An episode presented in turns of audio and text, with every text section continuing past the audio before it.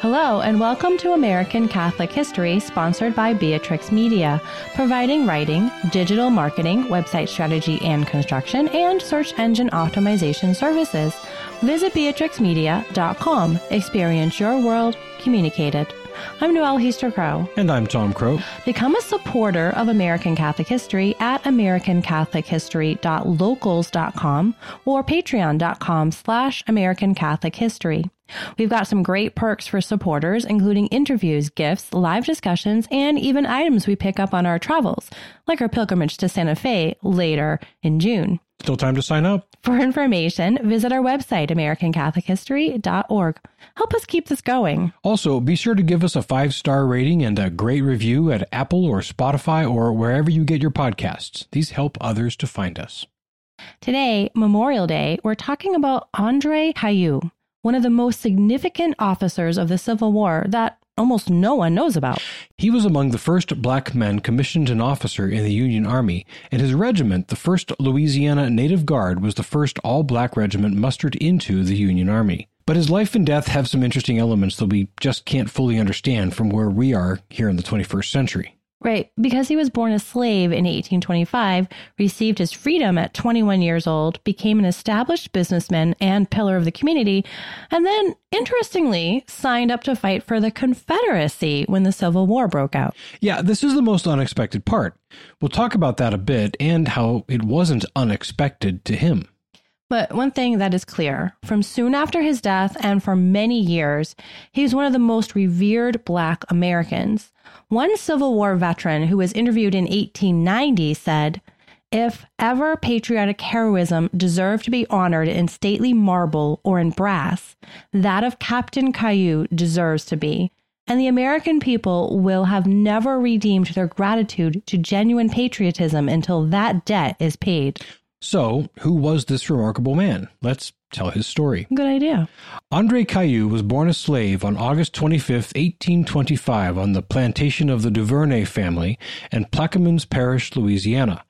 Plaquemines is the parish, or county, as that's what they call counties, of course, just down the Mississippi River from New Orleans. His master, Joseph Duvernay, was Catholic, and he made sure his slaves had access to the sacraments and religious education. So Cailloux grew up Catholic, and he knew his faith. In fact, when he was baptized in 1827, it took place in the Cathedral of St. Louis in New Orleans. So while he was a slave, the son of slaves, his entry into the faith was as remarkable as anyone else's. In 1828, after his master, Joseph Duvernay, died, he and his parents moved to New Orleans, where their new master, Joseph's sister, Amy, lived with her husband. Andre learned the cigar making trade as he grew and became pretty good at it. In 1846, his master and her husband offered a petition to grant him manumission, which was the formal legal process by which a slave became a free man. She did so out of gratitude for how excellent a servant he had been and how well she regarded him. In her petition, she assured the court that through his good personality, strength of character, and industrious abilities, he would have an excellent chance of being a contributing member of society. An all white police court in New Orleans granted the petition, and he was able to leave servitude and become a member of the Gens de Couleur Libre, or Free People of Color. In June of 1847, he married another recently manumitted slave, Felicie Coulon, and adopted her son as his own. Andre and Felicie had four more children together. The Cailloux quickly became part of the flourishing community of free people of color in New Orleans, about 11,000 of them. And this was part of the oddity of life in New Orleans before the Civil War. In New Orleans, there were the whites who held all the power and controlled most everything. Then you had the slaves who were considered property, and they controlled nothing. Then there was this third class in between, the free people of color. They could own property, enter contracts, testify in court, but they were denied the vote, so they had no political power. But they could own businesses, get educated, and advance in society according to their abilities, so most of them lived a fairly comfortable existence. Some did very well for themselves. They could also own slaves, and some did.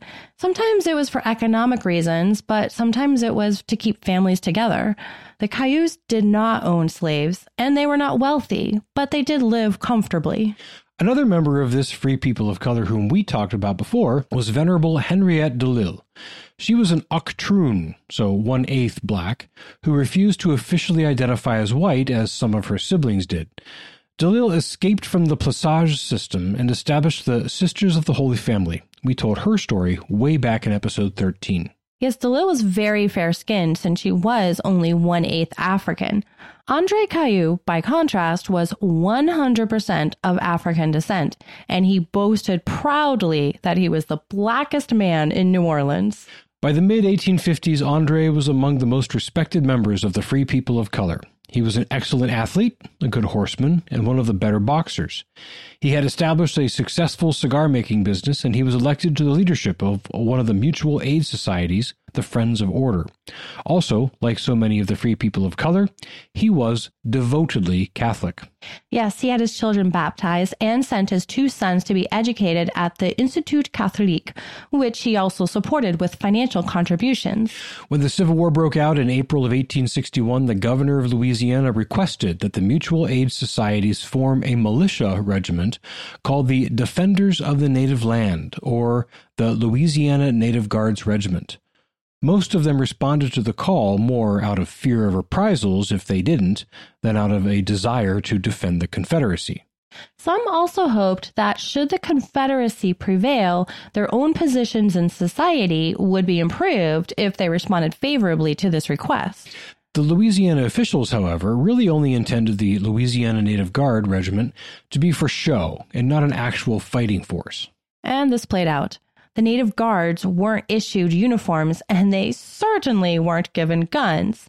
They took part in parades, but not much more. The Friends of Order did their part, and Andre Cailloux was commissioned a first lieutenant in the Native Guards. But the Native Guards only lasted for a short time. When the Confederate troops abandoned New Orleans to Union occupiers in 1862, the Native Guards ceased to be. The head of the Union occupation was General Benjamin Butler. Butler had a few run ins with prominent Catholic individuals. We talked about one famous one in our very first episode about Margaret Haughery, the bread woman of New Orleans. One of your favorite stories. Absolutely. She was incredible. In this case, Butler faced food shortages in the city, the strain of enforcing citywide curfews and martial law, and the potential for a Confederate counterattack to retake the city. So he needed more troops. He knew Washington had none to send to him, and he knew the white population of New Orleans wouldn't be keen on supporting the Union cause, so he turned to the free men of color. He actually wrote to Edwin Stanton, a native of Steubenville, asking for more troops, and he knew Stanton wouldn't re- wouldn't reply with a positive answer. So when he was writing to Stanton, he actually said, "If you do not send me more troops, I shall turn to Africa." Meaning, of course, the free men of color. So he authorized raising three regiments. Thus, in August of 1862, these regiments became the first units composed of men of African descent in the Union Army. And though the higher up officers were white, the officers from the company level down were black. Andre Cailloux was commissioned a captain in the Union's 1st Louisiana Native Guard Regiment, making him one of the first black officers in the Union Army, and he managed to raise a company of troops. They mostly consisted of Catholic free men of color, though he welcomed some runaway slaves into the ranks. And though they were now Union soldiers, they still faced a daunting path. Most of the white officers and soldiers among the Union ranks treated the black officers and soldiers very poorly. They looked down on them and heckled them, spit at them. The black troops were mostly relegated to guard duty and manual labor details. When General Butler was replaced by Nathaniel Banks, things got worse. General Banks had a very low opinion of the abilities of black soldiers, and he decided to purge the ranks of their black officers. He managed to eliminate most of the black officers in the 2nd and 3rd regiments, but not the 1st. Cailloux retained his position. And then battle necessities put that campaign on hold and gave the black soldiers a chance to prove themselves in battle. Port Hudson was a Confederate stronghold on the Mississippi River about 100 miles upriver from New Orleans. It and Vicksburg, even further upriver, were the last remaining Confederate held ports on the river, and they kept the Confederate lines open to Texas. Without those two ports, the CSA would be bisected and badly damaged. In May of 1863, the Union commanders determined that they must take both Port Hudson and Vicksburg. Vicksburg, of course, became the more well known struggle because of the long siege of General Ulysses S. Grant. But no less important was the attack on and then siege of Port Hudson. The date of the attack was set for May 27th. On that day, the 1st Regiment of the Native Guard, including Cailloux's E Company, led the assault on a heavily fortified Confederate emplacement. The men of the 1st Regiment charged bravely, with Captain Cailloux shouting out orders and encouragement in both English and French as they dodged cannonballs, musket fire, canister, and grape shot. The attack was very ill conceived, as the Confederate emplacement was well fortified, and the approaches to it were very narrow and offered no cover. But the order was given to charge, and Captain Cailloux and his men did so. Cailloux and the other officers, I mean, they weren't stupid men. They probably knew it was basically a suicide mission. But they also knew that the white officers, General Banks chief among them, just expected the black officers and the black soldiers to desert, to complain, to refuse to follow orders, and refuse to fight. They knew this was the expectation, and they also knew that trying to argue against it wouldn't have any result. So, if you've seen the movie Glory, you know what this means. They ended up and kicked in and they did their duty. They suffered terrible casualties. As he charged, Cailloux took a hit from some grape shot, which broke his left arm and left it dangling useless at his side. After stopping the blood, he picked up his sword in his right hand and renewed the charge as best he could. But after a few more charges, he was felled by a cannonball and did not get back up. The remnants of the 1st Regiment were forced to retreat. The attack was abandoned, and the Union instead laid siege to Port Hudson. In the ensuing days, the Confederates allowed the Union to recover their dead, their white dead. But Confederate snipers fired upon anyone who attempted to recover the bodies of the black soldiers who had fallen. Now, there is another account which says that the Confederate general offered a truce so General Banks could recover the bodies that fell in that area, but Banks, who never liked the black soldiers anyhow, replied coldly, I have no casualties in that area, and left them there to rot. Yeah. now, either or both accounts can be true and point to the same thing. Though the war was fought over ending slavery, ultimately, it wasn't because the men of the Union had a virtuous and a truly Christian view on race relations. No, not at all, General Banks. Piece Quite of work. piece of work. Yeah. yeah. And thus, Andre Cailloux's body and those of so many other soldiers remained where they fell for 47 days in the intense, dripping heat of the lower Mississippi River Basin in June and July. By the time Port Hudson surrendered and the Union was able to recover the bodies, the vast majority were unidentifiable and were buried in graves marked unknown. The only reason they could identify Captain Cailloux was because of a ring around his skeletal finger. It was the ring from his Friends of Order Mutual Aid Society. His body returned to New Orleans to much fanfare in July of 1863, where he lay in state in the Friends of Order Hall with his sword and uniform atop the flag that draped his casket. His funeral mass was a massive affair, held on July 29, 1863. The route along Esplanade Avenue from the church to the Bienville Street Cemetery was lined with thousands of black men who recognized immediately that Cailloux was a martyr to the cause of the rights and recognitions that black Americans deserved. The funeral procession was more than one mile long, and it was headed by the brass band of the 42nd Massachusetts Regiment. And this became the first in a common occurrence the jazz funeral. Nowadays, it is a fairly common thing, but at the time, not so much. This is a fascinating history, and we'll actually link to an article about this. And we should note the Catholic funeral had its share of very unfortunate controversy. The Archbishop of New Orleans at the time, Jean Marie Odin, was a Confederate sympathizer and he forbade his priest from ministering to former slaves.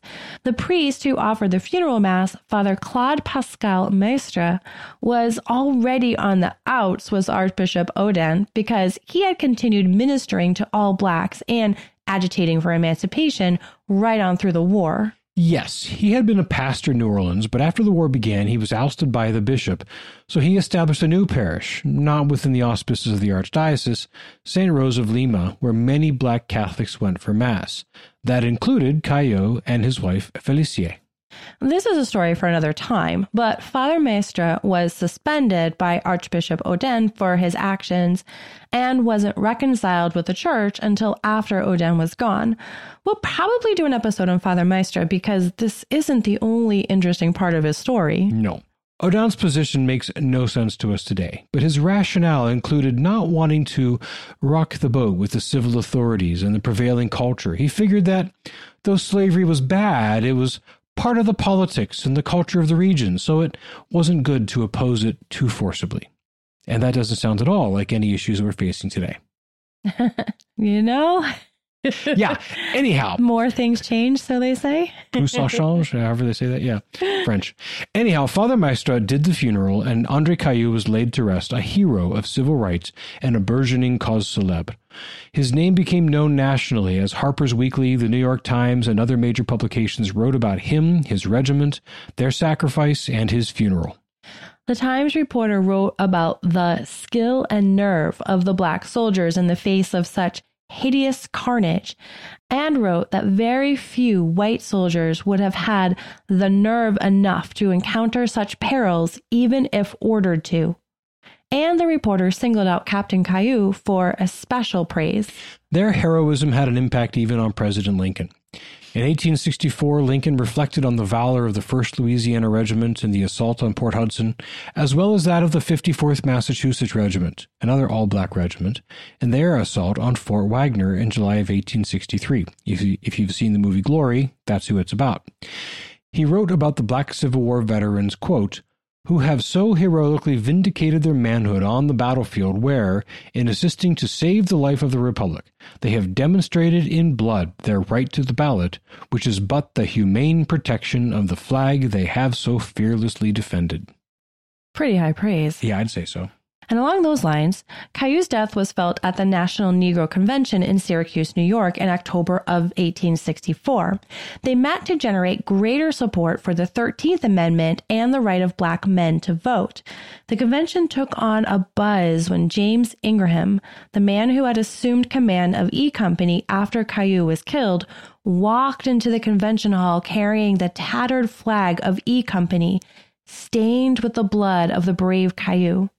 The delegates burst into loud and sustained applause and insisted on hanging the flag over the dais. Their work took on greater urgency and meaning, and out of it came the Equal Rights League, which was instrumental in helping guide the 14th and 15th Amendments through ratification. As we said earlier in the episode, for decades after his death, Andre Cailloux retained a hero's status, especially among black Americans, for his example, his dedication, and his sacrifice. Knowledge of him and his deeds fell off significantly over the 20th century, especially as the civil rights movement gained so many victories. But there still remains efforts to keep his memory alive. In the wake of the removal of so many statues of Confederate officers, some believe Cailloux would be a fitting replacement in certain places. Also, some believe he deserves the Medal of Honor for his conspicuous gallantry in the face of overwhelming odds. Who knows? Maybe either or both of these will happen. And if they do, they will be further affirmation of the greatness of the first black military hero of the Civil War, the devout Catholic, Captain Andre Cailloux. This has been American Catholic History, sponsored by Beatrix Media. If you enjoy American Catholic history, become a supporter on Locals or Patreon.